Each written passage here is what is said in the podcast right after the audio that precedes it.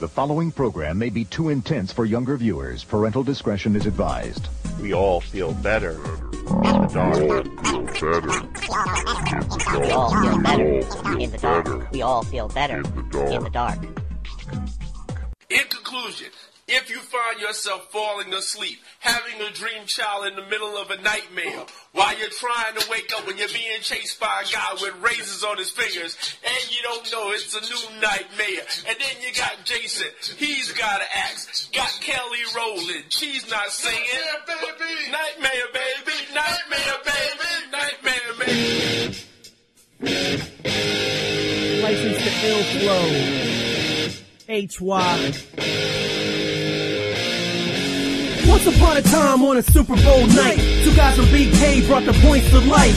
Gave you some previews and some laughs. Wasn't no big thing, no one thought it would last. Then one started growling at the mention of a chick. The other guy would lose it every time he got pissed. Next thing you know, they got a good fan base. So they said, what the hell, let's continue the pace. No stone uncovered, they will take on a topic. Might bring on a guest, and together they rock it. Cause they're in like Flint, two mices are cool. If you don't know the beautiful one, they'll take you to school. I'm talking about Tom, DJ, and Derek Ferguson. The best podcast out, hands down, it's set. So in the tub, in the car, if you're chilling in the park, welcome to another show of Better in the Dark.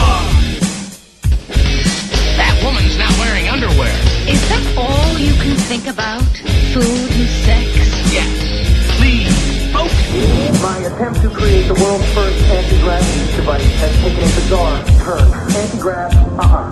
Something else, definitely. You give him my best. Not in a million years. The new adventures of Bean Baxter and Second Chance, the Saturday Boys of Fox.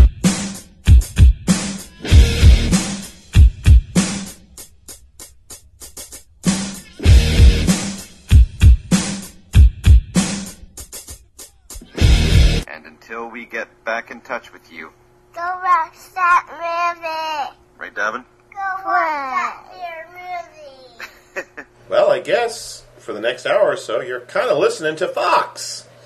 Not Fox News. Oh, God, no. Okay. Oh, my gosh. I'm not going to be Chris Scarborough for no man.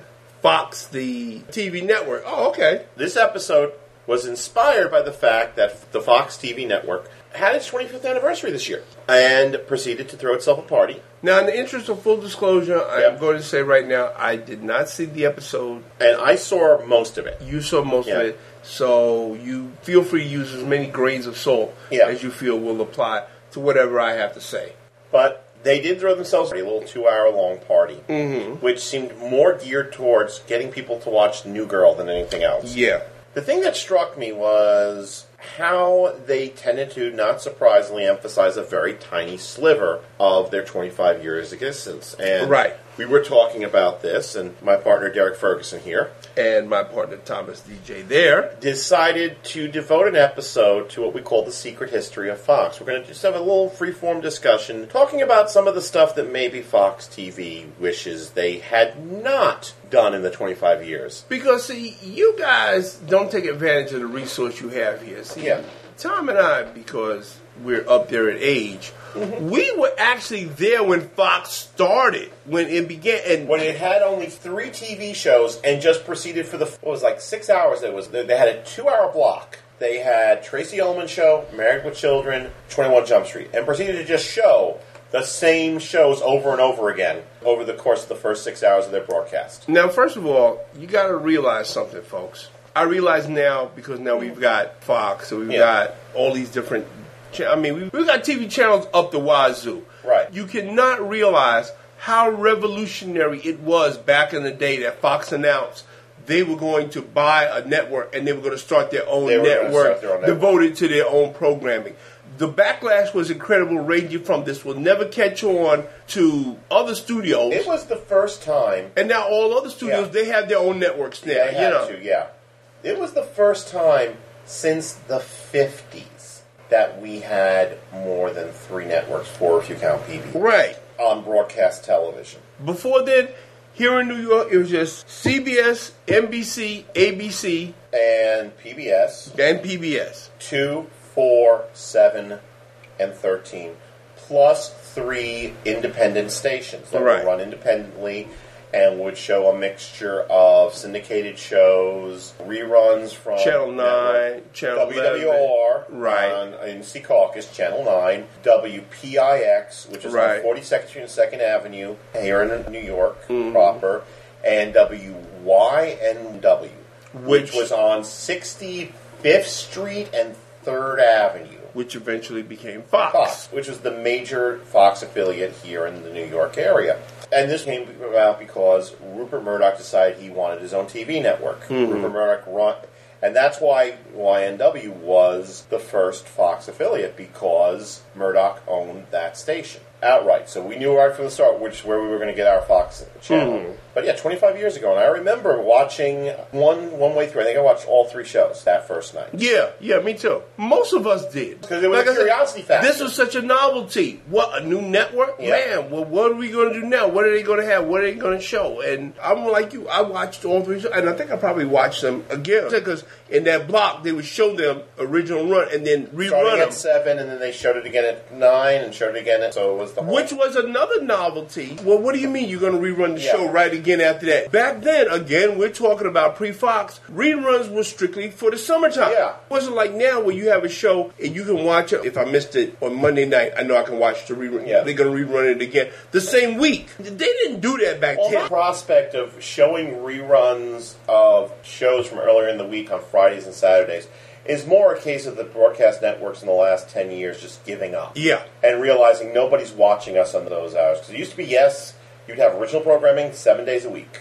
But Fox did a lot of things kind of unusual in those early days because, first off, they were the first what they call netlet, in that rather than broadcast three hours a day, although they did broadcast originally three hours on Saturday and Sunday, they decided they would only broadcast between the hours of 8 o'clock and 10 o'clock, allowing the local affiliates to still run news and local programming Right, from 10 yeah. to 11 Right, yeah. which has become the standard operating procedure for the other netlets that followed. The one that I think everybody forgets, the Universal Network that ran for about uh, two years on WWOR, the one that featured She Wolf of London. Well, this is before UPN. This was before UPN, yeah. yeah, and then UPN, yeah. WWOR got bought by Universal, so Viacom, and then that's when we got UPN. Yeah, I- Universal Paramount Network. Yeah, I think. Universal Paramount. Yeah, because Yeah. remember their whole thing was hinged upon it launched with the new Star Trek series. You're going to get if you Right, become Star- one of our affiliates, right. you get Star Trek. You get Star You Trek get Star Voyager Trek from now on. Star Trek Voyager, yeah. And after we're done with Star Trek Voyager, you'll get the next Star Trek series. You're Right. always going to have Star Trek. Yeah.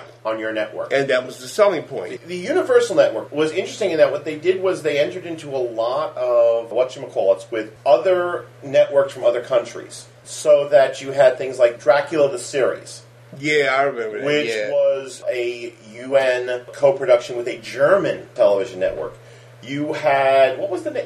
The name of the show with Dean Cameron has the alien trying to pretend to be a teenager. That was a Canadian co-production. Mm-hmm. The one that I remember was actually was very good. She Wolf of London was a Yeah, British- yeah, She Wolf, was yeah. done in uh, association with London Weekend Television. It only lasted two years. WB came after that. WB was next. Mm-hmm. Warner, which featured, of course, Michigan J. Frog as their um, Hello my honey, hello my baby, hello my right. then arm, came yeah. UPN, and Which actually that cartoon yeah, I'm going to digress here for a minute, Yeah. folks. But many of you probably know it. It's a cartoon called One Froggy Evening, where a homeless guy Mm-hmm. Yeah. finds Michigan J. Frog, and he sings, "Hello, my honey, Yeah. hello, my baby, hello, my ragtime guy." But the catch is that he'll only sing it for this guy. Yeah. Whenever somebody's that shouldn't be shown to kids. That's one of the most frightening Yeah. cartoons. That's a horror story. I seem to recall that started out as a joke, but anyway. But Michigan J. Frog, yeah, this is where the character came from. Yes. He was the mascot for. you And know, the other thing, I, re- of course, about UPN, I remember UPN's first three shows. So they, they broadcast initially on Monday nights and Wednesday. nights.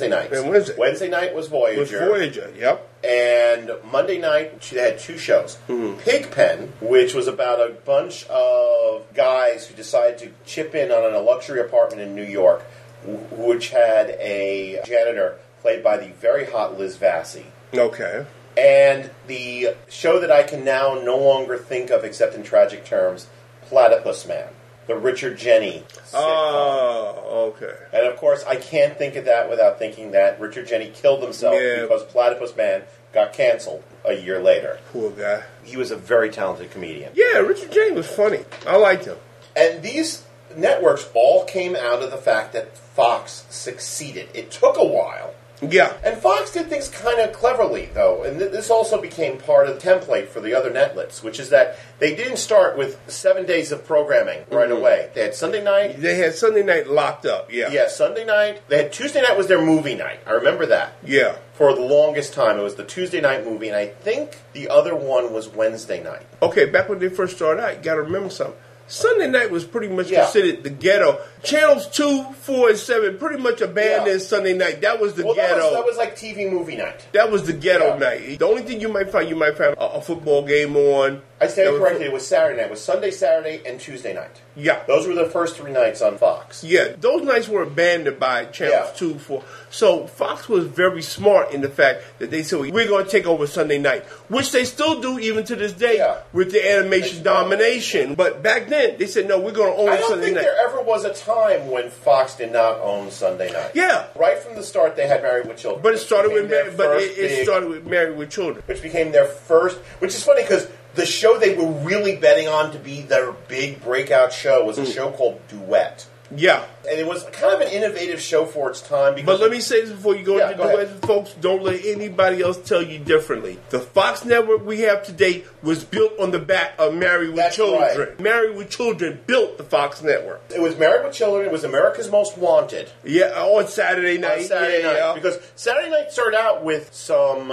regular situation comedies and a half-hour adventure show called Mm-hmm. Adventures Werewolf. of Beans Baxter. Yeah, Adventures of Beans and Werewolf, which lasted two seasons. I love Beans Baxter. I did when they canceled. I Mm-hmm. Run cried. by showrunner was Savage Steve Holland. Savage Steve Holland. You know what? I'm going to propose this, and most people are going like, "Who? Who the hell is Savage Steve Holland? I'm if gonna you don't propose know, this, we need to induct this man into the great, great men hall." if you don't know who Savage Steve Holland is, turn this off right now. Yeah. Go to Google and Google Savage Steve Holland. Savage Steve Holland did four, is it? Wait, I think they only did four feature films. Only did four feature films, He did four feature films: The Adventures of Beans Baxter, which was one of the best TV series. I don't know why it was canceled. I just figured that I don't maybe know. because it was on Saturday. It was on Saturday. That's yeah. probably if it had it. been any other night, it would have been. a hit. If they brought it back today, Yeah. it'd be a hit. I And love he also Beans did Baxter. something that I, I, a lot of people forget is that right after the failure of Beans Baxter, he stayed on Fox because he did and it lasted about three or four years. Know how good Beans Baxter was? How good was Bean Baxter? Just as a point of reference for our audience, it was Briscoe County level. So if you like The Adventures of Briscoe County, you would like The Adventures of Bean Baxter. Trust me. That's what Mm. We're you're talking talking about Duet, and we're Duet, talking which has about- such a fascinating history It's- because of our mutual Yeah. love for. Allison LaPlaca. Oh, yes, please. No, no, no, Ah. no, no, no. Allison LaPlaca deserves a wow. Allison. Okay. She mad. The growl, good, but She has mad she- hot, yo. That, as you pointed out, there are women who deserve the growl, and there are women who deserve the woo. That's what Allison LaPlaca deserves. And again, we got people out there saying, "Who the hell are they talking about?" Turn the show off. Go Google Allison LaPlaca. Okay.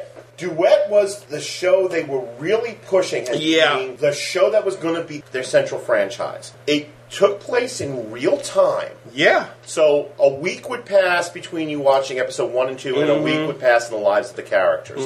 It was supposed to tell the love story between these two single people. They had no soundtrack, which was pretty novel Yeah, at which the time. was pretty. Yeah, and it was supposed to be very seriocomic. it was what we call now a dramedy. I'm trying to remember the. Na- this shows you how weird this show's history is.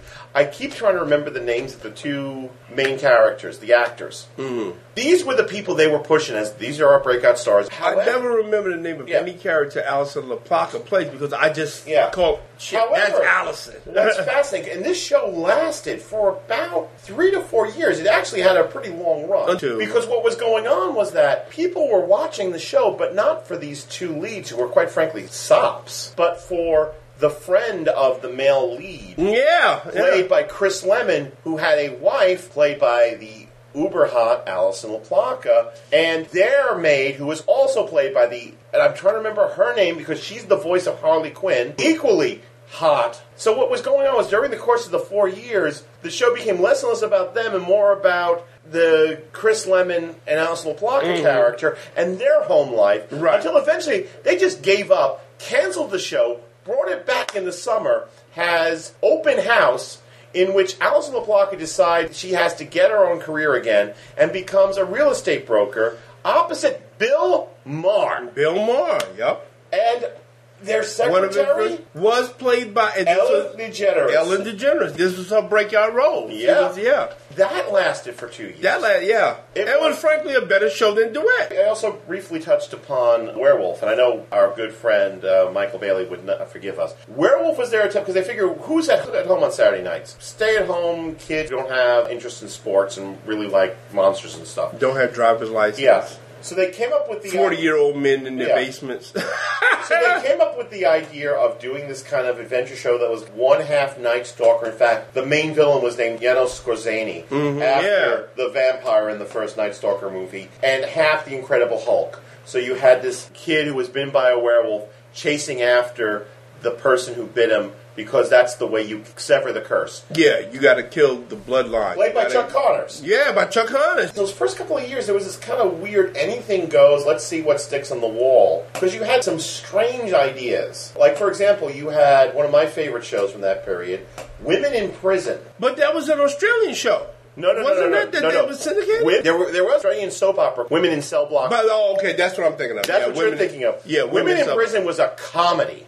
Yeah, remember the comedy they had about the people after the end of the world? Oh, Was it- Oops, which was on Sunday nights at 10 o'clock. So I know you would want to mention its companion that year was Flying Blind. Flying Blind, yeah, which is where we first got exposed to Taya Leone. Yes. And in fact, I remember that much like the New Girl's sole pitch is, hey, look, Zoe Chanel, Flying Blind was, That's the hey, show." look, here's your new hot girl. But that's the show New Girl wants to be. It was, it New was a Girl. romantic comedy about this stuff. It was kind of Dahmer and Greg before Dahmer and Greg. Yeah, Where yeah. you have this stuck up stockbroker type, and he becomes infatuated with this free spirit hippie chickie who works in a dive bar coffee shop. Only two memorable things about that was Taya Leone and the theme song, which was done Mhm. by, of course, David uh, Byrne. Mm-hmm. David Byrne of the Talking Heads. I ain't gonna work here no more. Briscoe County Jr., we should mention. a Magnificent show. Wh- Which was on Fox Yeah. Friday nights, Bruce and a show Campbell's- that was cut down far too early in its prime. But what I wanted to talk about a little bit now, and I think you agree Yeah. with me, is the magnificent shows they had on Sunday night. The lineup they had was incredible. In one night, you could watch The Simpsons, Which spun out of the Tracy Ullman. The Tracy And the Ullman Tracy Ullman Show. show was a really interesting show that I think Yeah. people have forgotten about. First of all, it was a sketch comedy show. Yeah, it was sketch comic con. Which that, that's something that Fox never shied away from was the sketch comedy show because they had in living color again was on Sunday night. But we also had on Sunday night. We had a show that you and I both agree is jewel in their crown. Yeah.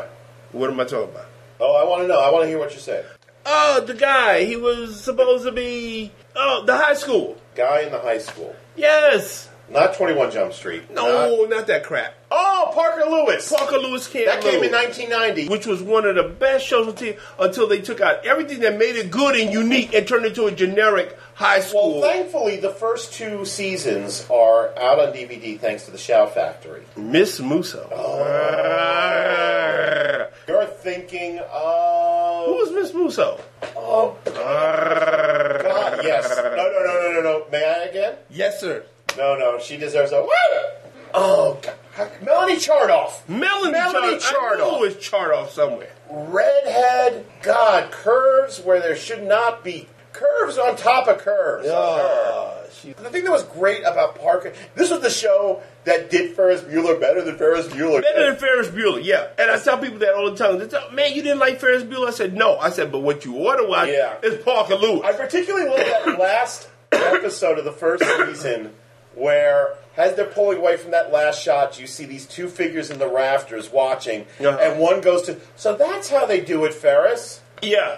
Crack me the fuck up. Even the producers of Ferris Bueller had to admit, because Ferris Bueller, most of you might not know, Yeah. was itself a short-lived TV very series. short lived. Very With short. Charlie Schlatter. Couldn't even touch Parker Lewis. Oh, God, When you talk yes. about Parker Lewis, Kid Lewis, that was the Well, show. Parker Lewis- That was they named that shit right. 'cause And I think Parker I- Lewis could not lose. Parker Lewis was the Marx Brothers for Yeah.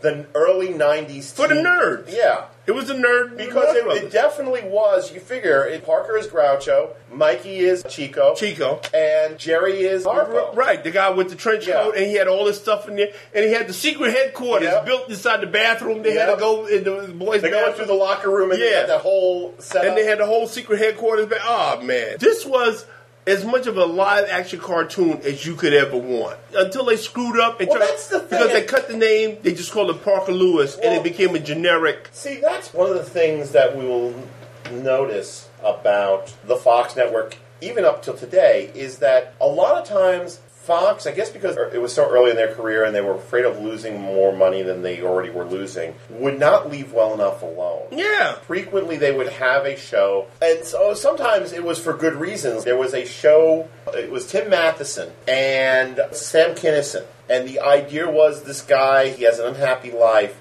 and he starts seeing Sam Kinison, who's his alter ego. yeah, That show had to be seriously retooled because Sam Kinison was a fuck up yeah. who kept self medicating himself into coma. Now let me ask you something. There was an episode of Married with Children where Sam Kinison was Al Bundy's guardian angel. Was Well, that they- supposed to be a spinoff of It, it that? wasn't a spin off so much, but frequently. or like a side off? Or You know what would happen is that frequently Fox would sign people up and use them over and over and over again in their different comedies that were already established until they found a project for them to do.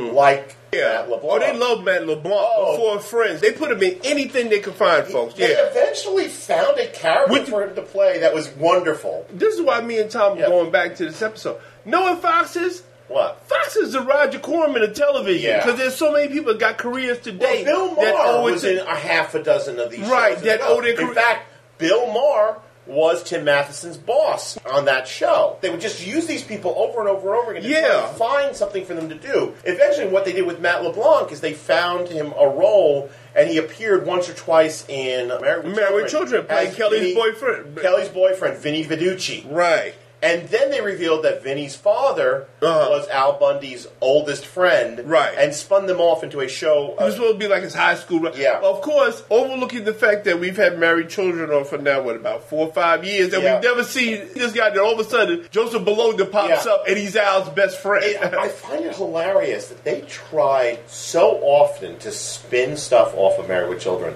Yeah. Married with Children had, in in its 10 year existence, had a total of something like six backdoor pilots. Mm-hmm. yeah, yeah. That only one of which ever got picked I up. think it which might was- hold the record for the most Yeah. backdoor pilots. because you had the one that got picked up was the one we're just talking about with Matt LeBlanc and Joseph Bologna Yeah, called right. Room at the Top. Room at the Top. Which, by the way, introduced the world to Miss Joey Lauren Adams, Mm. who I think deserves a, a, a small growl. Has Vinnie Verducci's underage neighbor who wanted Vinnie, and we mean wanted in the Hmm. Yeah, worst way. And yeah. Vinny, Vinny being a moral guy was going, nah, nah, that's that's creepy, man.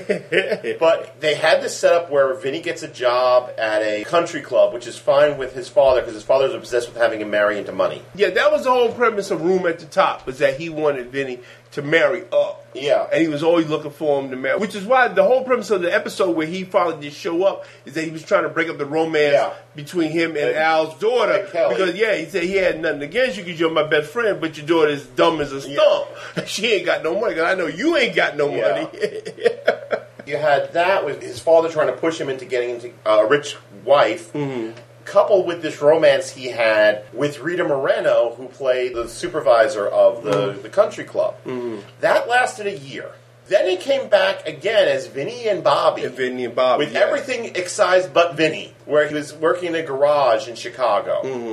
And then he comes back to Married with Children after that show got canceled Mm-hmm. in one of my favorite Married with Children episodes, Kelly's Cable debut, where Kelly gets her own public access cable show, and she has Vinny on to do the pros and cons, whatever's against motorcycle helmet laws. But what was the episode that they had? Was that the one with Bud Bundy? Because that was another backdoor pilot where he went to college and it was Ah, the radio. yes, st- the one with Terry Russell. Yes, that was a yeah, backdoor. right. That pilot. was a backdoor Which was, pilot. uh, I forget what it was called, but it was supposed to be surrounded about it was at life the col- in a college radio station. Right, it was a college radio station. Yeah, that was another backdoor. that was a pilot. backdoor yeah. pilot. Then you had the No Man pilot, which they kept talking about. We want to do No Man as a series, and so you would always have at least once a year a No Man centric episode. Right. Even what's his name? Because there was an episode of Married with Children. Mm-hmm. You probably remember when. Remember the second husband that the neighbor Marcy has? Yes. Mm-hmm. They had an episode where no man was supposed to go to a football game. Yeah. And it was revealed at the end of the episode he was actually a CIA He operative. was a black ops agent, and Yeah. the whole thing about getting no ma'am to go to the football game was so he could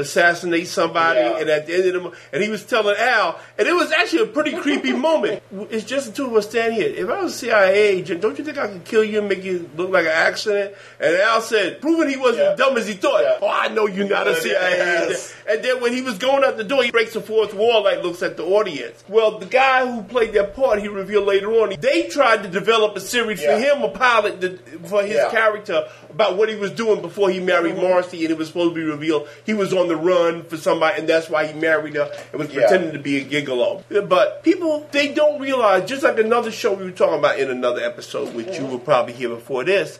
We were talking about the cultural impact of the Gong Show, Right. and people will look now and say, "Well, what was so big about that?" People don't realize the cultural impact of Married with Children back Right. then. It was the biggest thing on TV. It scared Minnesota housewives something fierce. Oh yeah, people just I mean, you know why I think that the show had the impact it did? For so long, we had lived with the idea of the sitcom where everybody secretly loved each other. Yeah. And everybody supported each other. Even the Norman Lear sitcoms where people got mad at each other and Mm. sniped at each other and argued with each other. You always got the sense that even though Archie was a nasty son of a bitch who was prejudiced against everybody who wasn't him, if somebody had hurt Meathead, or Edith uh, or Edith, yeah, he would still be really pissed off. But it was the same thing with the Bundys Yeah. Mm-hmm. because even though they may bicker and fight among themselves, let an outsider come in. Yeah. And try they would turn on the outsider. But yeah, it was the thing about Al would come home, he had a hard day at work. He was, and he was it's- the anti Cosby. Cosby was the number one family at the time. and guys related to that so much, Al Mm-hmm. Bundy, and it was due to the comic genius. Everybody on that show, let's face it, was a comic genius. Yeah.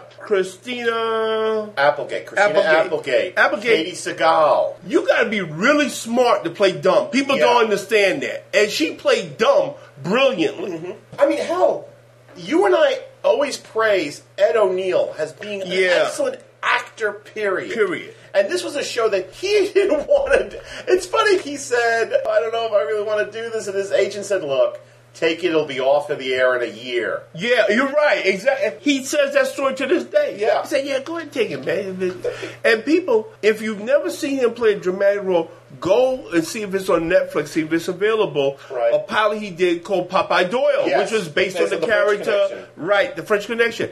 He plays that better than Gene Hackman, I Yeah. think, because he really takes that character into some dark areas where even Gene Hackman didn't take him. So Ed O'Neill has got serious acting chops, as you can see even now today Yeah. on Modern Family. If they wanted to spin it off with just him, his wife, and Manny, I don't, you Oh, see, I love the relationship he has with Manny. with Manny, There's a great deal of love you know that the thing he has for Manny. In a lot of ways, he gets along better with Manny than Yeah. he does with his own wife. you see how they interact with each other. Yeah. Since Manny acts so much like an adult, Yeah. it's like his character treats him like an adult. I love that moment where he was getting really insecure about being married to the Sofia Vergara Yeah. character, and Manny reveals. yeah, yeah. They And sit he, down- he sits him down and goes, "When my mom was working in that beauty parlor, men would come in off the street." And Mm. He said, "Mom, people beg her hit for on a my mom. date. Yeah, he said, people Beg her hit for on a my date. mom all the time. You were the first person to make her laugh. You made her laugh. it's yeah. like, so you always liked me. He's like, "Well, there was a whole month you didn't say your name." Yeah, and he was honest with him. He Yeah. said, "Yeah." He said, "But in essence, he was saying, well, I was checking you out. Yeah. I'm looking after my mom." And I think that in that moment, that's when their characters bond because then Well, he even re- before that though, because he respected Yeah. Manny then for coming to him and I telling mean, there's him. that, I think it's it's the first season episode where one of the workers at Al's warehouse. Sorry, Al. Why am I calling him Al Bundy? Because, but you know what? Yeah. Because we still do Yeah. call him Al Bundy. It's Al Bundy who finally got the life he Yeah. wanted to have. With a kid who respects him, and he's Yes. got money, And he's got a hot and a wife. hot wife, yeah. when one of his employees lets Manny drive the forklift, Oh, the forklift, yeah. and there's a whole thing pissed off. Mm-hmm. The guy got fired. Manny's trying to get the guy's job back, saying, "Look, it was my fault." It's like, no, you don't understand. Nobody endangers my family. Yeah. And I think that that's the moment where I think that I, I think it was always obvious, but that's the moment where it's verbalized for the audience. It's, it's got such moments of truth in a comedy as what families are. And I love Sofia Vergara, and I know me and Patricia was watching it one night, Mm-hmm. and she said, "Well, why does she have the accent? Why does she? Do? She doesn't really talk like that." I said, "Yes, she does. It's a little bit more exaggerated." And I realized the brilliance of what she's doing because you know what they're doing? What? They're doing Lucy and, Ricky. right. If Lucy was the Cuban, that's what the, I said, holy shit, when I realized that, I said, they're fucking brilliant. That's Mm-hmm. Well, what that's they're a doing. brilliant show, but that's what they're doing.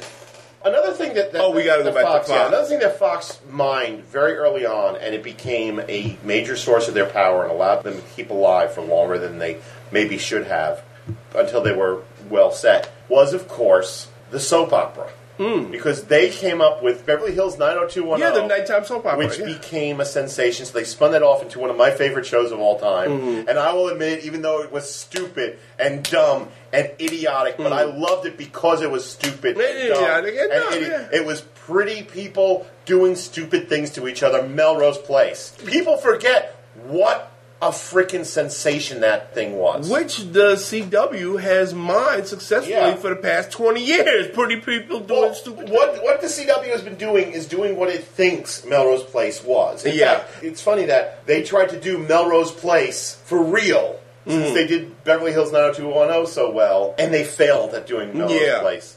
You remember how angry I was at it. I, I listen. I remember, and yeah, people don't realize. Oh, Melrose Place. What was the big deal about it? Melrose Place, when it was on, was the show. Yes. If you didn't watch Melrose Place, you just was not They down. had, we had a name. You know that a show is major when your fan base has a name. the same way people talk about American Idol the next Yeah. day. That's how people talked about Melrose Place Right. the next day. We people had- would people would call people on the phone. Did you just see what just happened? on The the- office I was working at, whenever a season would be over, I ran a betting pool as to what was going to happen in the season opener the following year. Okay. Also, they were the first ones to really look at science fiction and fantasy and say, Yeah. maybe there's some money to be made here. Much as I didn't like the show, I got to give props to the X Files because if Even we did, before the if we X-Files, didn't though. get the X Files, we wouldn't have Fringe. Yeah. But even before the X Files, Fox was doing things such as VR5. VR five, yeah, Um, which they left on a cliffhanger. yeah, Yeah. Unfortunately, lasted only one season. Yeah. Sliders, Sliders. which was very successful for them. Mantis, which lasted Mantis. one- They wanted a superhero. show Do so not get bad. me started on Mantis, folks. Let me tell you what they did to Mantis. Mantis was a movie that was about an African American superhero. Right. It was a guy was Tony Stark Played by le- Carl Lumley. played by Carl Lumley was of Tony Stark level intelligence. Right. got crippled in an accident, but he became a superhero because he had an exoskeleton that he could put on, but he could only wear it for a certain amount of time because of the effect it was having on Yeah. his muscles. It was literally too powerful. Right. But he did that and he had this weird insect like mask Yes. he put on and a trench coat. And he was a super he put on a trench coat, a suit and a tie. Yeah. And he went out nemesizing evil. They did a two hour movie that is one of the most brilliant pieces of superhero I think fiction it I've ended ever up the TV show had a different showrunner. Wait a minute, I'm getting to that. Okay. The two hour pilot was brilliant. And everybody associated with this show says the same thing. Right. Fox got nervous because there was too many black faces on it. Yeah. So when it became a series, half of the cast was gone because they were either black or they were Latino. Because if I remember correctly, Lumley had two assistants. He had two assi- who were Africans. Yeah. Right, because part of his roots went back to It was- Africa. the, the interesting yeah. thing about that pilot is that Mantis, oh, yeah, it was a superhero film, but also seemed to have like one foot firmly placed in pulp. Yeah, oh, yeah, yeah. Which is why I loved it so Yeah. much. Whoever wrote that, and I don't know, I'm going to do my research on this. Sorry, folks. I didn't know we were Yeah. going to get into Mantis. And matter of fact, you know what I'm going to do? I'm going to even see if I can find this pilot and review it for the Ferguson Yeah. Theater. But it was a pulp hero. He didn't have a costume. He had a suit and a tie and a Yeah. trench coat. The only weird thing he had about Was that was, that, mask. insectile mask he had on, which was a way he could keep in touch with his two assistants back in his Right. headquarters because he had an underwater thing that he flew out Yeah. of his ship out of like the Blue Beetle's bug. See, I was he, about to say, he yeah. had a mantis. Right. It was a mantis ship, and the show they completely wrecked it. Yeah. once they did that, but they were too nervous. They said we need to. They I had remember watching the first like maybe three or four episodes of when the ongoing series and going, "This is stupid." yeah. But the two hour pilot for it was brilliant. And after we, after Mm. Fox I want to frequently find it. would do these pilots and use them as fodder for their Tuesday night movie. Yeah. Before they eventually gave up on the Tuesday night movie format. Two famous busted pilots I want to bring up. One is, of course, the Doctor Who pilot. Oh, yeah. And the other one is Generation X, the pilot for a ongoing Generation X TV show, which would have starred a person I went to college with, the guy who played Skin Augustine. He was a peer of mine at Hunter College. Really? Okay. Scott Lobdell was brought in not to write the script, but to create the character concept. N- Knowing the limitations of television, the, the budget he was given, he created two new characters to replace the ones that would have been the more difficult to do Penance and Mondo, which were Refract and Buff. who Was the was super powerful bodybuilder girl Okay. but it was not a very good pilot, and I, I don't know how you stand on the Doctor Who pilot, which I think was uh, the Doctor interest. It was an interesting The failure. Doctor Who pilot, as far as I know, was only shown what they showed on New Year's Eve. I don't think they showed a New Year's. Yes, they did. We you should know, go and talk to Mike you know, and Dan. you know how I know that Ah. they were shown on New Year's Eve because you know where I was New Year's Where? Eve instead of sitting at home watching Doctor Who pilot like I should have been doing. Yeah. Oh.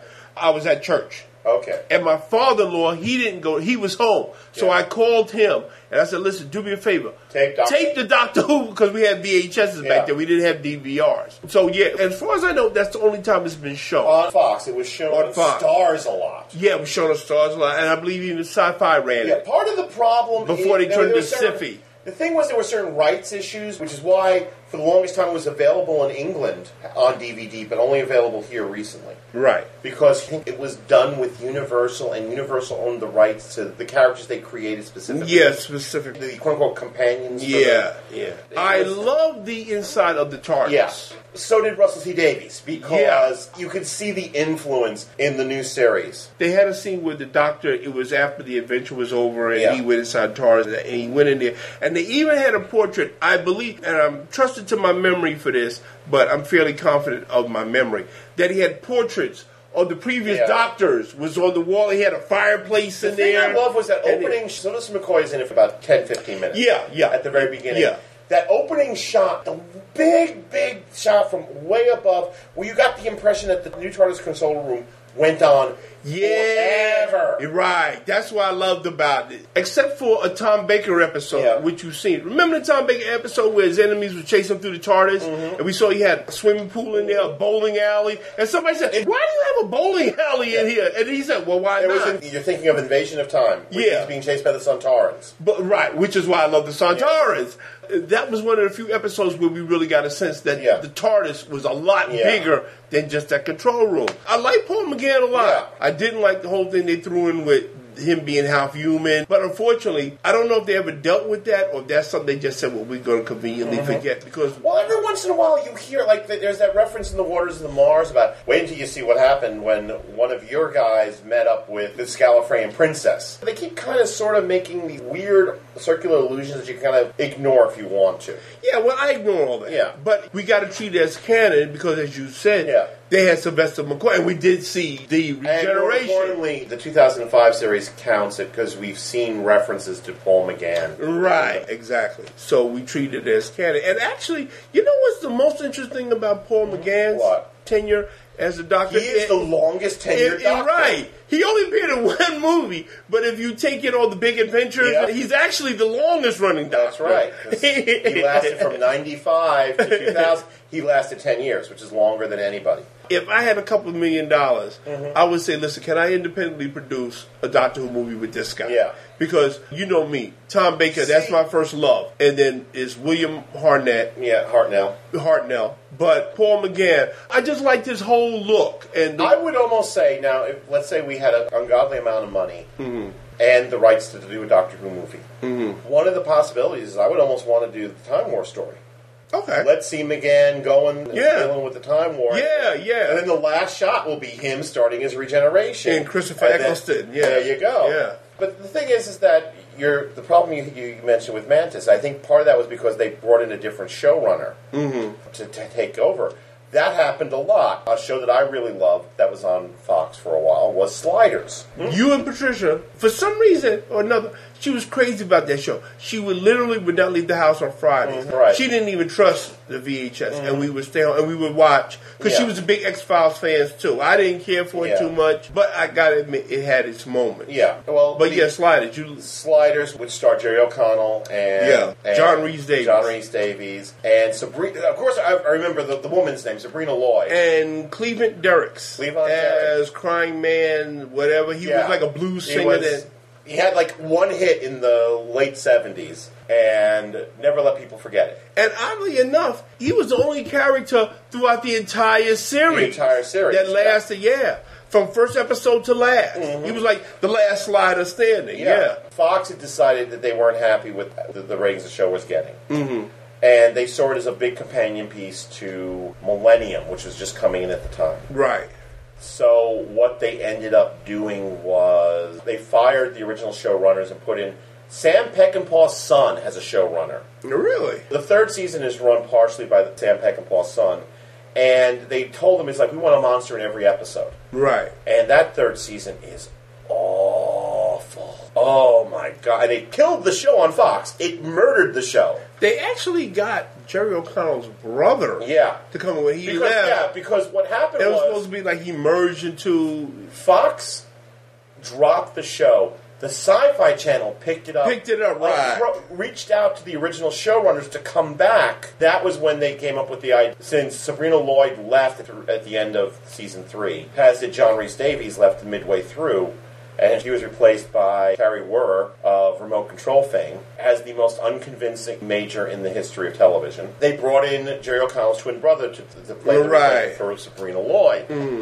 That's something that happened in the first 15, 20 years of Fox was these rather rapid shifts in tone because the networks got nervous about the money that they were losing on certain things. What other shows do we want to? Well, I like to mention what I still think is probably one of the most Strange brilliant- Luck. I want to talk. Go ahead. Go ahead. one of the most brilliant comedy shows I've ever seen, Uh-huh. Yeah. which probably has got the best theme song of all Gary time. Shandling. It's Gary Shanley's show. Which with- started out as a cable show. yeah. and Fox owned it, so it said, "Why don't we bring it on at 9.30? Why don't we bring it on nine thirty? Yeah, and you this said is the theme to Gary Show. The opening theme to Gary Show. Here's the music that you hear while we watch the credits. We're almost halfway Uh, through it. yeah. How do you like it so Sung- far? sung by Here's the thing Randy to you. Newman. Sung by Randy Newman. Written and sung by Yep. Randy Newman. This is the theme to Gary Shanley Show. Don't. da, da, da, da. But it followed my criteria for a great TV theme song. It told you everything you knew about the show in 30 seconds. Right. Like Green Acres. Green Acres is a brilliant Mm-hmm. Gilligan's Island, the best theme song ever written for a TV Right. show. You listen to the theme song, you got the whole show right premise. there. Although I, I would say that sometimes opening credits for a TV show should be a perfect fusion of both the music and the graphics that we see. Cowboy Bebop. Like the Brady Bunch. Yeah, the okay, yeah, the Brady Bunch. Graphically, you get you get the premise in the song, but you also graphically get. Yeah. I was going to say Cowboy Bebop. Cowboy perhaps Bebop, one- yeah. As one of the is perhaps the most perfect opening credits of all time. You know exactly the kind of show you're getting into. The Avengers used to Oh! have the perfect because it once again it gave you the fact. Well, there's going to be some spy stuff, It's but it's not- going to be kind of funny. and It's stylistic, it's Yeah. a little bit playful, there's guns, there's Yeah. swords. Getting back to Melrose Place, Melrose Place had a great opening credit montage, which once again set up the kind of show you were going to watch. Another kind of supernatural show that they did only lasted 13 episodes was, of course, Point Pleasant. Ah, yeah. That's something that Fox tried Yeah. after the X Files. They tried so hard to have something because they wanted another kind of supernatural show like that, and they worked hard at it. Oh, yeah, they worked seriously hard. Oh, remember Harsh Realm? The great relationship between Fox and Chris Carter. I love talking about this. Where is he now? Probably somewhere in Vancouver asking some teenager if he wants fries with that. One hit Carter. Chris Carter. I don't even know where they found this numbnuts. And I'm going to tell you, and I know there's a lot of people out there, I just lost 50% of you because I'm going to tell y'all, and I'm sorry if you don't agree with me, but this is how I feel. The X Files was not as great as y'all think it was. Occasionally, they did have episodes that did reach for greatness. I specifically cite the episode directed by David Duchovny, right. where he went and he talked to the, character who was supposed to be Darren Carl McGalvin, Kolchak. right? Darren Yeah, McGalvin, which and- is in the original script, it was Well, Carl it was Kolchak, right? But he was not given the rights by Universal, Right, and he was talking about a case he had in the 1940s where it was a black baseball player who turned that out actually to was be an an alien, alien. right? Who was That- playing for the Houston Grays, an actual yeah, and was Negro actually League great. football, Yeah. that was a brilliant episode. The at home, the episode that was shown only one time, and I still don't know how they showed it that, That one was time. Home. That's the one I'm talking about. Holy shit! With the written by, of course, two people that one of these days we are going to get around to talking about Morgan and Wong. We're devoting a whole episode to these guys. Oh my god, with the torso of the moms uh, Yes. up, up under the bed and the sons were having sex with it and they went and mur- to this day I still cannot listen to that Johnny Mathis song without thinking of that episode. Wonderful, wonderful. Those of you who've seen the episode know the episode where Mulder and Scully had to go undercover living in that gated community. Mm-hmm. Okay, there was some episodes that transcended the banality. Yeah. Can, can I do my Jack Benny Rochester?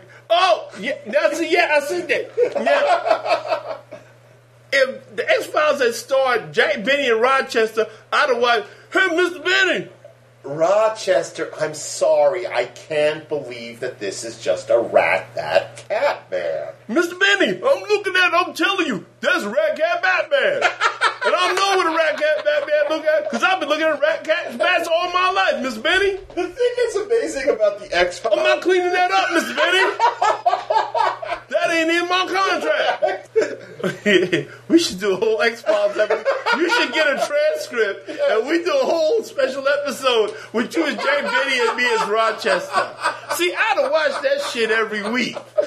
I'd have been there every week. The thing that's fascinating to me about the X Files is I get the impression that Carter got it on the air solely because because you look at that first episode, that pilot episode. Now, we should mention, first of all, before we get into the X Files, in the interest of full disclosure, that for Fangoria, you did a X Files That was how I got into Fangoria, a relationship that I held for over 20 years. I was having lunch at Jackson Hole on 3rd Avenue On Third and Avenue. 36th Street Yep. with my good friend Michael Gingold, who at the time had taken over as assistant editor at Fangoria. This was he had this job for about a year and a half at this point, and we were talking about the X Files.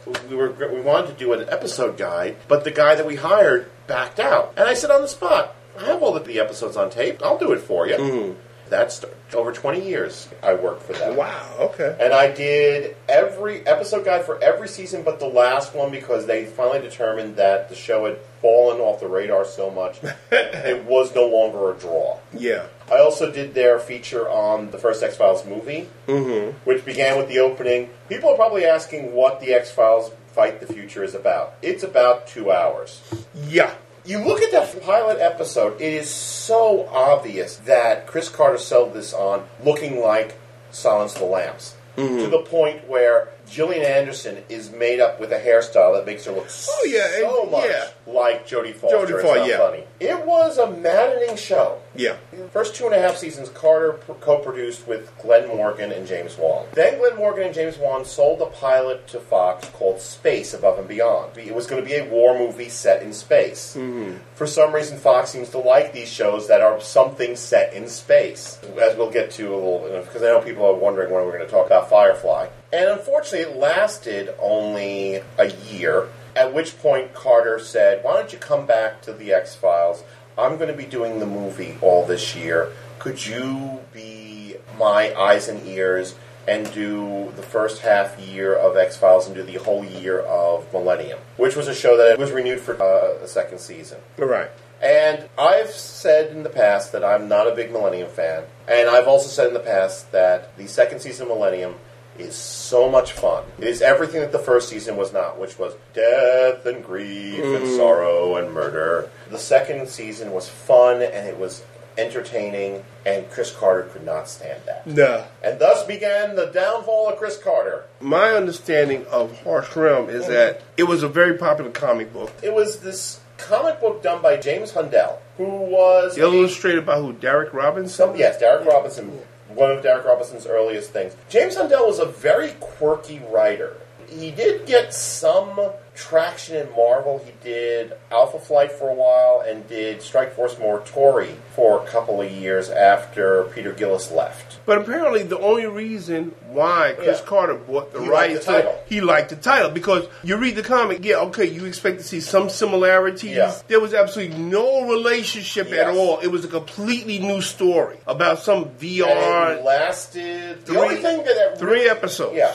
The only thing that kept it together was the fact that there was a VR in both the comic Yeah. and the. So they canceled it to three episodes, but Chris Carter wouldn't let good enough alone. So throughout the rest of the season of The X Files and the season afterwards were a lot of very obvious digs at Fox. Yeah. Then came the public kerfuffle where he fired Morgan and Wong and badmouthed them to anybody who would listen. About, I didn't hire them to put this supernatural bullshit into Millennium. And then we're like, but that was what made it fun. To this day, what are the episodes that people always remember about Millennium? The Morgan and Wong episodes. The one It was with the Darren three, Morgan scripted, yeah. the one with the three demons that were Yeah. sitting down having coffee, and the ones that featured Charles Nelson Riley as Jose Chung. See, Darren Morgan, apparently Darren Morgan is one of these guys. He is an absolute genius, but he's also a guy. He wrote a couple of scripts when Morgan and Wong were producing The X Files. Based on the strength of those three scripts War of the Coprophages, Humbug, and Clyde Bruckman's Final Repose, he was offered the job as script editor for the following year and did not like it at all and left after that one year. He was also helping as script editor on Space Above and Beyond. Apparently, with very rare exceptions, he will only write scripts for his brother, which is why we got Somehow the Devil Got Behind Me, which is the episode with Bill Macy as the demon in the coffee shop. Yeah. Which I think is one of the most brilliant episodes of television. Oh, ever. absolutely, yeah. And Jose Chung From outer space. no, Jose Chung's from Outer Space is the first one. Right, the first The X Files episode. Jose Chung, I forget what the, the second one is called, but it was based on the idea that Glenn Morgan turned to his brother and said, I want you to write an episode where Frank Black smiles. The smiles. Which he did. Yeah.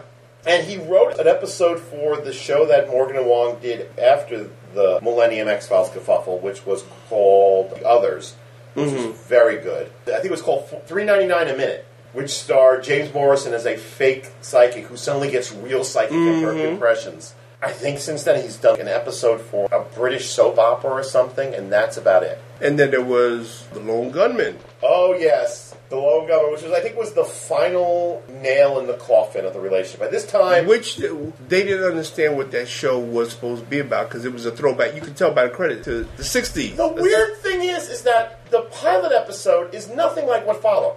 Yeah. The pilot episode is this tense suspense thriller about, really eerily, terrorists driving planes into the World Trade Center. Oh, that was never shown. Yeah, they didn't show No, they that. did. They, I recall seeing it. They did. They did yeah, show. they did oh, show okay. it. And the rest of it was, hey, it's the lone gunman and their bestest bud, Jimmy Bond, I remember- hanging out with the hot blonde chick. I remember the one. They may have shown the pilot episode later on, but the first episode that aired was the one that they was trying to find the engine that ran on water. that was the second week episode. That was the second week episode. They Oh, showed okay, the yeah. pilot. That was the Oh, pilot. okay. They did show the pilot with the, the planes going into the Right. Yeah, which I'm sure would never shown again after 9 11. Mm, Nah, but see, they didn't know what to do with the lone gunman. But I felt that. It, The problem with the Lone Gunman was the Lone Gunmen were great supporting characters yeah, who should never have had their own ongoing series. but what happened? They had that great episode. Remember, it was the episode, and Mulder didn't even show up until the end, where it explained their origins. Yes, the one which featured Richard Belzer. Which Richard Bells as Detective Munch, who apparently is everywhere.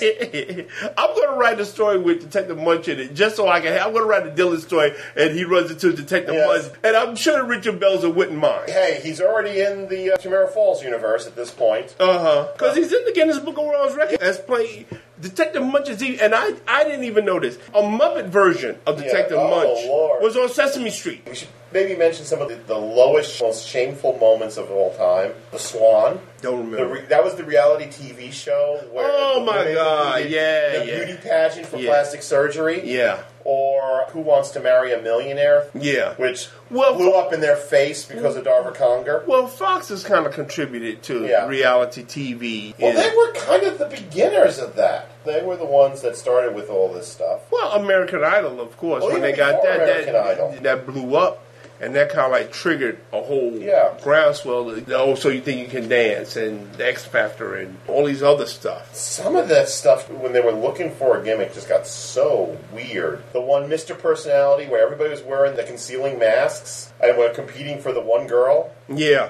that was just bizarre.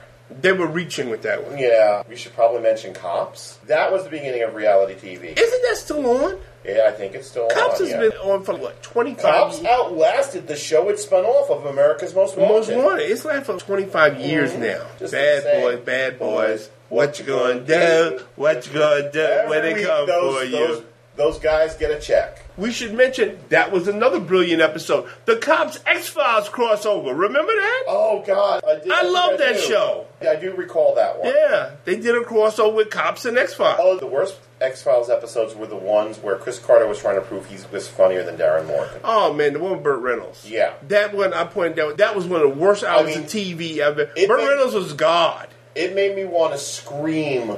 They did put a sizable section. It was funny when they got to the section about science fiction television. They showed clips from about maybe a half a dozen shows, five of which were canceled within the first year. Yeah. Because they showed Firefly. Firefly. They showed uh, BR5. Seven. All of those, I counted them and I said, all of them were dead within two years. Yeah. They showed Terminator, the The Sarah, Sarah Connor, Connor Chronicles. Chronicles. Yeah. Then they started talking about the X Files at great length. And the episode they wanted to talk about as their best episode was Postmodern Prometheus. Oh yeah. That was the one with Cher. Yes. Yeah, the black and white The episode. black and white episode. When Moonlighting did a black and white episode, they took full advantage of black and white. They gave us a reason why it was in black and white. The only reason Postmodern Prometheus was in black and white was because Chris Carter wanted it to be in black and white. Oh, and then of course, let's not forget the fact that Fox was the, the host to the first cross network crossover. Yeah, between Ally McBeal One, and actually, two. One official, one unofficial. yeah. The first one was the X Files Picket Fences crossover. Picket fences, right? Yeah. But, But- they did the one Ally McBeal and, and the practice. and the practice. I'm And sorry, the I always prac- call it Boston legal.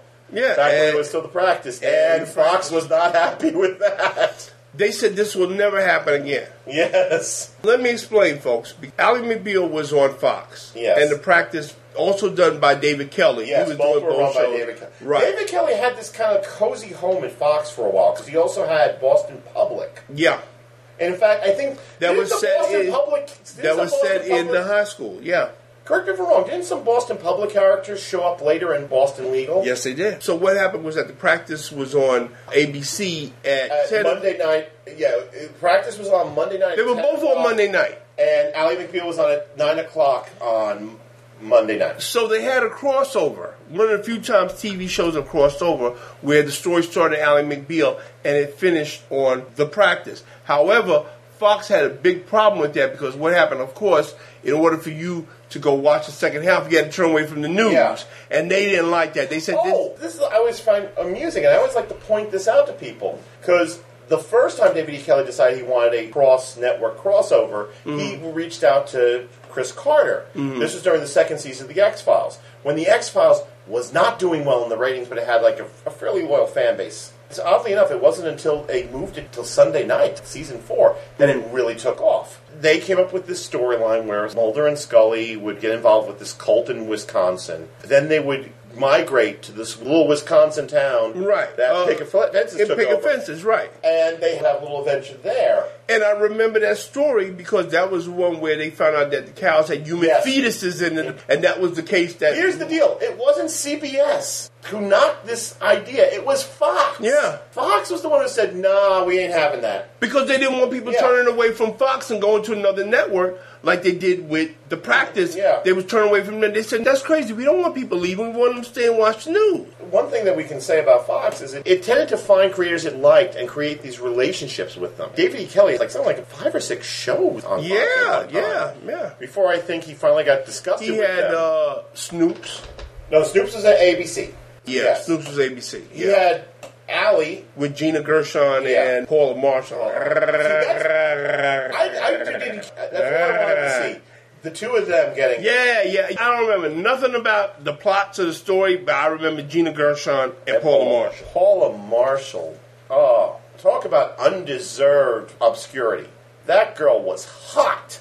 Matter of fact, Paula Marshall was so hot, they had to invent a new term for her. Yeah. Because that's how hot she was. Because they had Ally McBeal, Ally. Yeah, the half hour version. You had the what was it? The Wedding Bells. The Wedding Bells, yeah. And I'm sure there was one other that I can't remember off the top of my head. So they had about four series. Chris Carter, during his tumultuous relationship with Fox, had The X Files lasted ten years. Had Millennium lasted three years. Mhm. The Lone Gunman lasted Lone a half Gunman, a season. half a season. And Harsh Romans lasted three episodes. Three episodes. Josh Whedon, believe it or not. Josh Whedon, of course, created Firefly for them, which lasted seven episodes. Mhm. Uh, did Dollhouse lasted just two Mhm. full seasons, and if it wasn't for Josh Whedon, they would not have signed Elisha Dushku to be in True Calling, where she played the coroner's assistant who keep getting whispers from the dead. Who talked to the dead? She was a dead talker. She was the, the corpse whisperer. Yeah, she, right. And of course, the hilarious thing about that was, if you remember the ad campaign, they said nothing about the fact that she was working with corpses. All it was was Elijah Dushku in a gold lame gown going, "Hey, that seems to be Fox's move." Have you ever noticed that? What's that? Hey, look, hot chick. Well, yeah, well, most TV shows are. They gotta have one hot chick.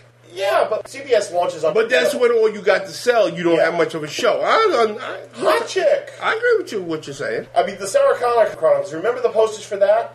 What did we see?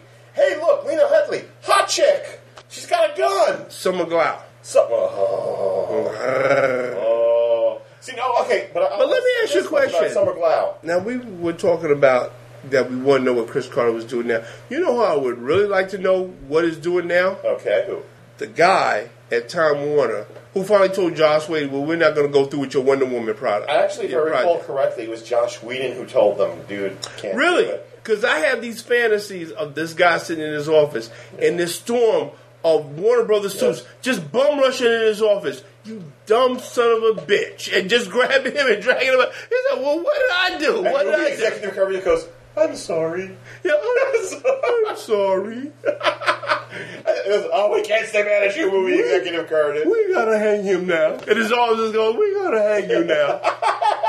what did I do? You're a dumb son of a bitch. Yeah. Okay, you want to know something bizarre? Right. To give you an idea about the very bizarre relationship Josh Whedon and Fox have, apparently Buffy was originally developed as a Fox network show, and they said, nah, we're not having that. We got Dark Angel, the show that unleashed Jessica Alba onto the world. And when that happened, I said, "Didn't you learn from Steven Spielberg and Amazing Stories?" Well, back then, James Cameron, nobody told him no, Yeah. so he said, "I want a two-year commitment. You're going to put this on for two years. I don't care how the ratings are." And they said, "Yeah, sure," because he was James Cameron.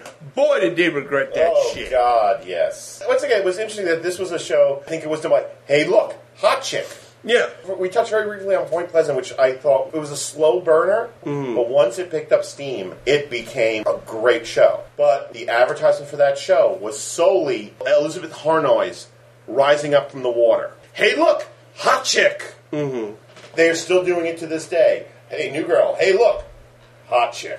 Any other shows we want to bring up? I can't think of any. I think we've covered just about as much of Fox as people can stand. That's why I'm just trying to remember. I know that there's one show that you put in the Knox, which is, of course, Chris Elliott's Get a Life. oh God, I hated that show. Oh, one thing we were talking about Parker Lewis, and that reminded me about something. Fox was very innovative in their time because they were the ones who first started experimenting with the year-round season. Yeah, There was that two years where they had announced that what they were going to do is there were certain shows, shows that were doing particularly well, they were going to purchase an extra six episodes that they were going to show during the summer. Parker Lewis was one of them. Beverly Hills 90210 was another, Mm-hmm. where you would have a full season, then you would have the mini season that started in July In the July to summertime, yeah, August, yeah. which was very interesting in and of themselves. story that I believe was a show we didn't touch on that I considered to be Yeah. Mm. very innovative and I love Herman's Head. Yes, yes. Herman's let's- we Head. should Probably. Let's talk about Herman's Head for a second with Mm-hmm. William Raglan.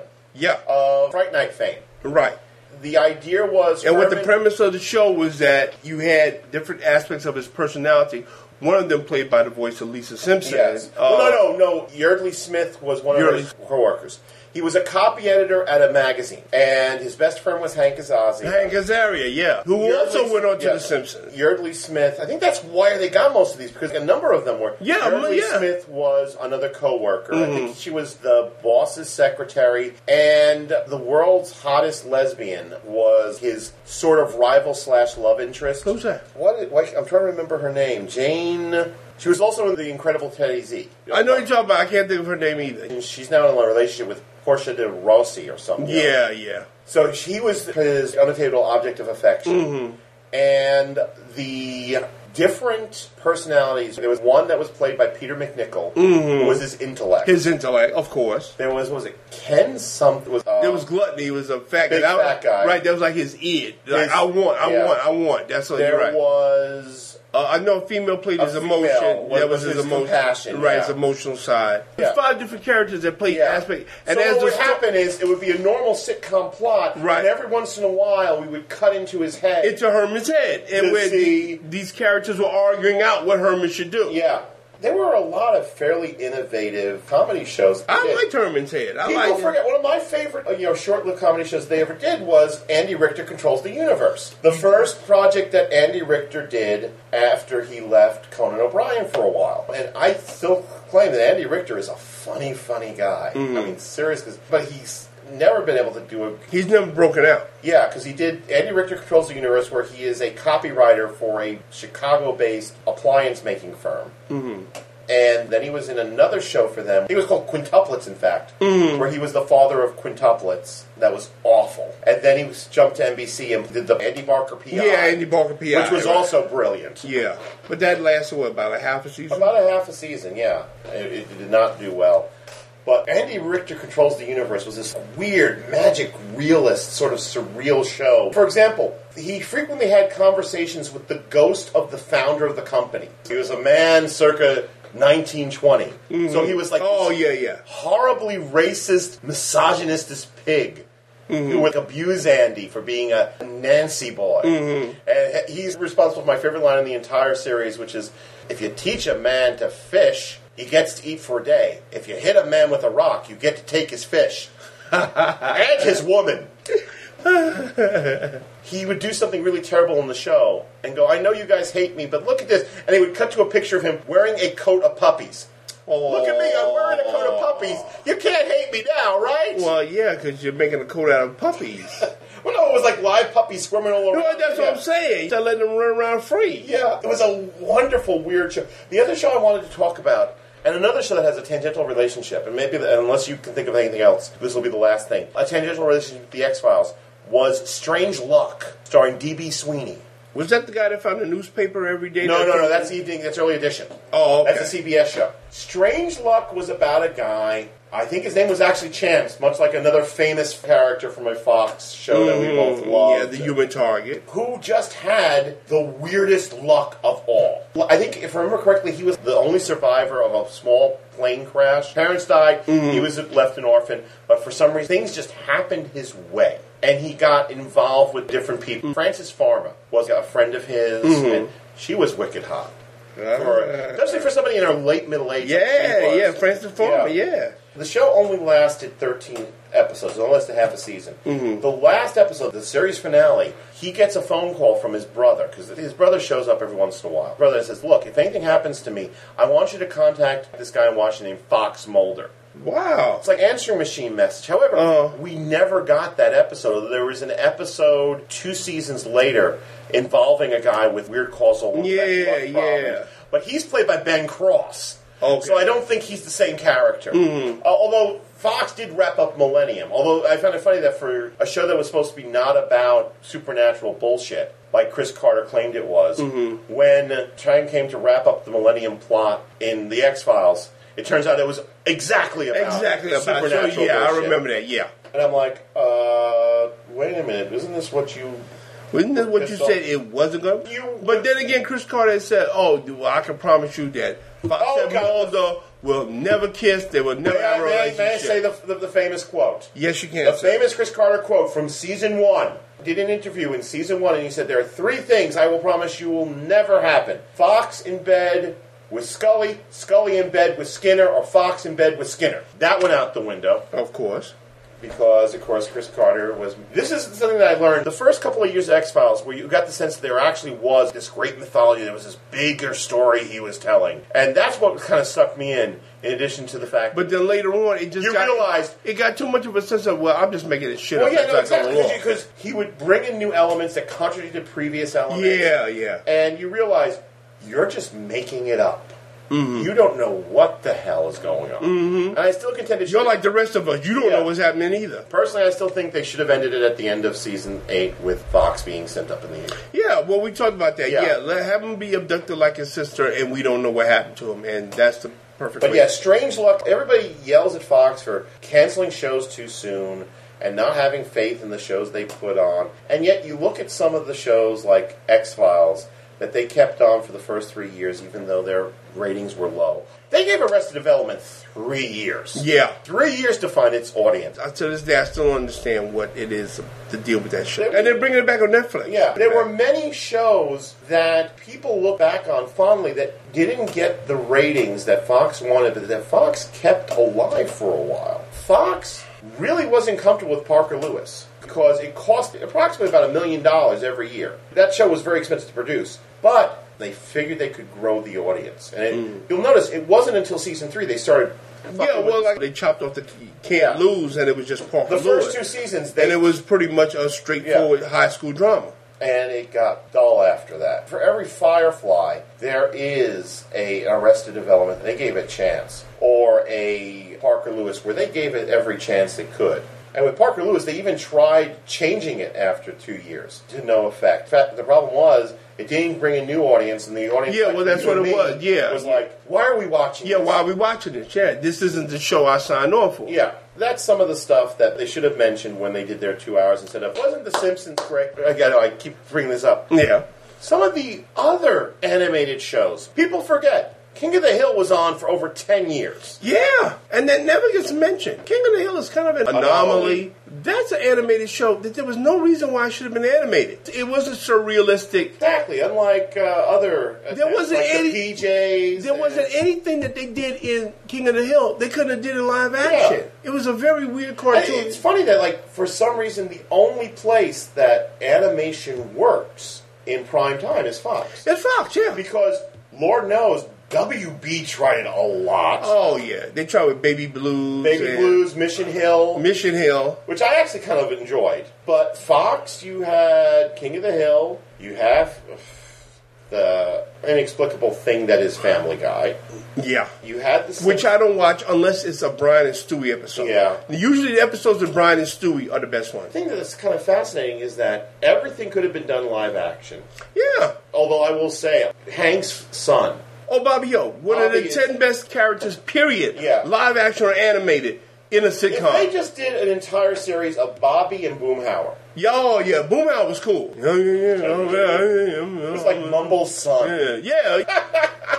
Mm, yeah, yeah, yeah, yeah, yeah, yeah, yeah, man. They had Futurama. They brought the critic over. The when critic. It, it- it was on ABC, Yeah. and then they brought it over. Yeah, Yeah, but this is the only place Yeah. that animation seems to Uh, thrive. what ABC tried it with Family Dog? That didn't last. Uh, or was they it tried NBC? it with- actually, NBC it ended up being on UPN. oh, really? They did do a Yeah, Family. okay. UPN ended up doing Family Dog along with uh, what was it Home Home Movies? I think was a very clever show, Yeah, home movie. and I yeah. loved Home Movies, but the Wiggle Vision gimmick bugged the fuck out of me. well, that's why they abandoned it. I think for Yeah. the last season. When- when they eventually- just like Dr. Katz, celebrity psychiatrist, they did that. Right, it lasts only a season on UPN, but when uh, Cartoon Network decided Yeah, to Cartoon its, Network, yeah. it's Adult Swim, Adult Swim, right? it started running the home movies episodes and people liked it and then they decided to do new episodes But when and I- that's when the that's new, when yeah, they dropped it with the squiggle. with the vision, squiggle vision well abc tried a couple of things that failed miserably in animation capital critters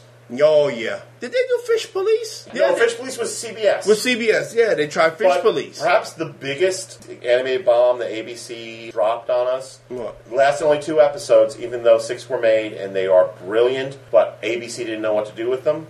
Clerks. Oh, the animated Clerks, yeah, series. the animated series, yeah. They call Kevin Smith, and you know what you're getting when Yeah. you get Kevin Smith. You don't call him, and then when he delivers what you hired him for, say, well, this isn't what we Yeah. wanted. Well, what the fuck did you hire him for in the first place? Now, I own the box set, which features all six episodes, and Mhm. each episode has a commentary. If you listen to the commentaries straight through from episode one through episode six, it runs as a kind of interesting oral history of the entire debacle. Okay. And one commentary, Kevin Smith talks about he knew this was a mistake when he got onto an elevator with two executives who did not know who he was, and they slagged the show. They were talking about the show and how awful it was. Well, Kevin Smith, and I still maintain to this day, Mm-hmm. if you folks haven't seen it yet, go on Netflix or YouTube and watch where he talks about what he went through writing a Superman. screenplay. Yeah. That is a piece of stand up that is so brilliant. I compare it with Richard Pryor. Mm-hmm. That's how funny it is. And then you realize why so many movies are screwed up. Yeah, it is truly insane.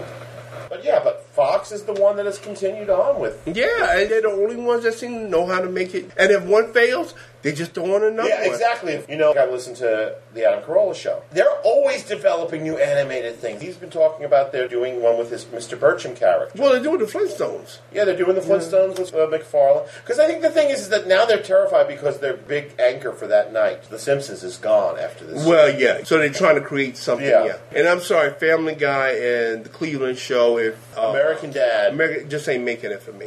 I never liked The Family Guy. I liked it for the first couple of seasons. There is only one moment I liked in Family Guy that I can, which is of course when for some reason Peter sings Shapoopy from the music. Oh, that was a brilliant episode. Yeah, they did the Shapoopy thing from you know the Music Yeah. Man. Yeah. There you go. They just wanted to put some of these memories about some of the shows that Fox did not want you to remember. And which they should have told you about. Instead of going on about, yeah, we all know 24 was great. We all know that The X Files was a big hit.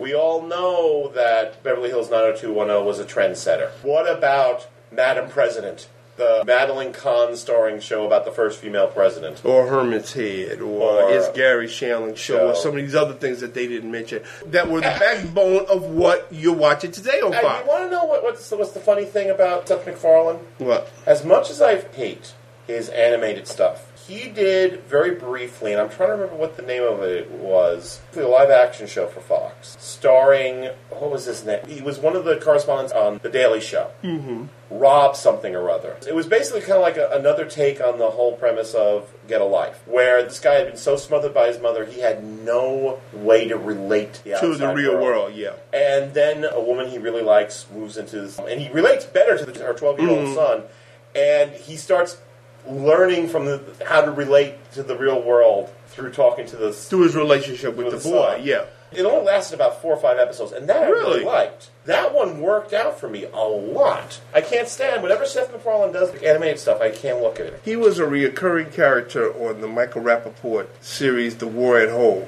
where he played the boyfriend of Michael Rappaport's underage daughter.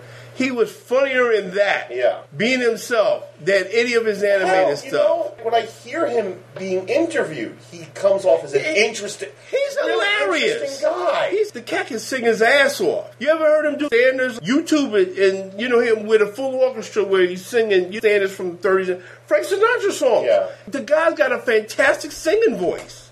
There you go. I guess it's time for the administrative. Mm, We're up to 142. Whoa! And to think we only thought this was going to go on for about an hour. Anyway, It really does. whether you love us, whether you hate us, whether you want to say that you preferred the Goofy Mantis from the ongoing series with the multiracial cast, and they should have done more shows like that. or that you're actually a fan of American Dad? There's a number of w- ways you can get in touch with us.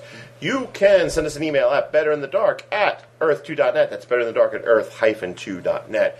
You can go and join our uh, message board. Yes, it still does exist. It's just all covered up in the cobwebs. You got to pull them aside. It's dead. The wolf dead. The Dingo ate your baby. It's at betterinthedark.proboards.com. You can join our Better in the Dark Facebook page. Just go to Facebook, type in Better in the Dark, pull up a chair, and you can see all the naked pictures and other stuff. You can follow us on Facebook. Both Derek and I are have our own names there, so we're not hard to find. We, We are are not hard to accountable. find. You can follow Derek's frequent reviews of movies and stuffage at the Ferguson Theater.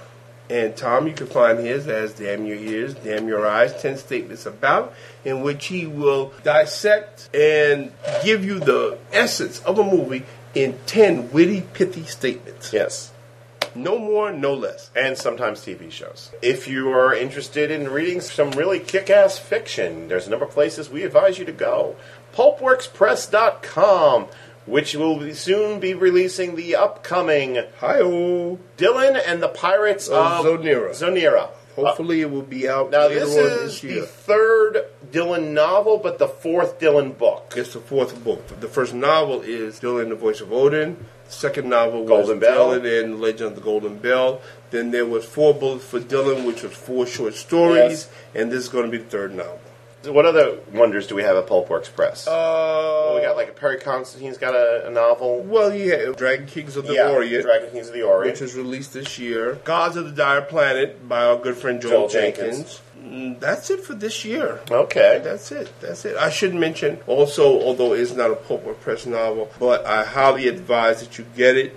Pick it up because I read it. It's a fantastic book. Joshua Reynolds, Knight of the Blazing Sun, Mm-hmm. which he did for the Black Library. It's a Warhammer novel. But Oh. Black I'm- Flame. Oh, the people that screwed us over. we are not going to go into that. Okay, I'm just saying. Yeah, this proposal you've given us about guys going into people's dreams. Could you rewrite that as a Texas Chainsaw book? Yeah. That's neither here nor there. That was a debacle. That was a debacle, wrapped in a farce, wrapped in a joke. Anyway, you could also go to Pro Se Press. Mm-hmm. Pro Se Press is where you will find the adventurers So, the of adventures of- Sovereign City, Right. including uh, Fortune McCall, the The Adventures first of book. Fortune McCall and Barry Reese has got The Adventures of Lazarus Gray. And shortly coming up will be The Adventures of Doc Day, written by Mm-hmm. Tommy Hancock. Right. And there's also going to be a uh, mosaic novel coming up with all three Uh, th- characters. that's the plan. Once Doc Day gets out, then we're going to start Mm-hmm. working on that. But I'm already about 5,000 words into The Return of Fortune McCall, which has an appearance by Lazarus Gray. They Mm-hmm. meet for the first time Ah. in this one. So hopefully, if I get up off my lazy ass and write that, that will be out later on this year in November or Right. December. and finally, of course, it's time to salute the great Ron Fortier of Airship 27, Captain Ron. which has a number of really cool books that might be of interest to you, including Tales from the Hanging Monkey, which features a story by Derek. and also the aforementioned Joshua Reynolds and Tommy Hancock and Bill Craig. And uh, of course, the Moon Man Volume 1 is still out, featuring the goofiest character ever to stalk the pulps. I love the Moon Man. Guy running around with a fishbowl on his head. That's Mysterio's dad. It must have been Mysterio's dad. I'm about to say, yeah, that's what Mysterio got there. Son, I'm going to tell you something. Nothing beats having a fishbowl on your head. Upcoming in the coming months will be the Sinbad anthology. Sinbad, uh, New Voyages. Ron said, listen, I want to do Sinbad. So think of the Harryhausen movies. That's what we've done. And it's going to be. Matter of fact, I think I'm safe in saying there's going to be two volumes of this. Because for some reason, people love Sinbad so much, they just sent Ron. Ian Watson wrote his story in 39 hours, a 15,000 word story in 39 hours. That's how much Sinbad captures the imagination. And I think that there's not a person out there who hasn't seen at least one of the Ray Harryhausen movies. So that's like a built-in audience. Right. And of course, New Roads to Hell. Yes, your book coming out. Expound, expound. It's bound. Well, it's a book, and it's coming out, and you can read it. And it's got characters And pretty doing pictures by- doing, by Michelle Suda. It's got characters doing exciting things for excitement's sake. It's a good book. You're going to enjoy it. Oh, Trust yeah, me. Derek I, has read it, I've so- read already. You're going to like it. Trust me. But it's- it's not work safe. Not for the faint of heart. No, no, no, no, no, no, no. But that's the era I'm writing in. Yeah. Anyway, so I guess that is it. Let me say that the five voices in your head tell you you better come back here in about two weeks' time for another episode. Of Better, in, the, dark. Go see that movie. Go watch that TV show. Good night and God bless. Mommy, Dad, I was so scared last night. I thought I heard somebody trying to get in the house way after midnight. But it was only Parker. Parker! You've been listening to Better in the Dark, featuring Tom Izzy and Derek Ferguson. Special thanks go out to Alyssa Deeps and Derek of the Big Red Podcast, Sean of Just One of the Guys, Cool Op and Howie of Who Charted, Eric Froman, of course, all the lovely members of the Better in the Dark message board at betterinthedark.proboards.com. Better in the Dark once slid into an alternate dimension where it was a podcast about beet farming. The less said about that, the better. Send all comments, praise, hate mail, love letters, and pipe bombs to betterinthedark at earth2.net. That's Better in the Dark at earth-2.net. Please vote for us on Podcast Alley, and why not leave a review of us on iTunes? Hey, maybe you can even visit the Better in the Dark Central site at www.betterinthedarksite.com. And don't forget to check out all the amazing music available at www.b-com. Better in the Dark is a Conspiracy Productions presentation in association with the Earth2.net community of podcasts. All material copyright Thomas E. and Derek Ferguson. Until next time, remember that Beans Baxter will save every one of us. Stand for every one of us. That's Beans. Bart, get your butt over here right now! Like a real, real as it could feel.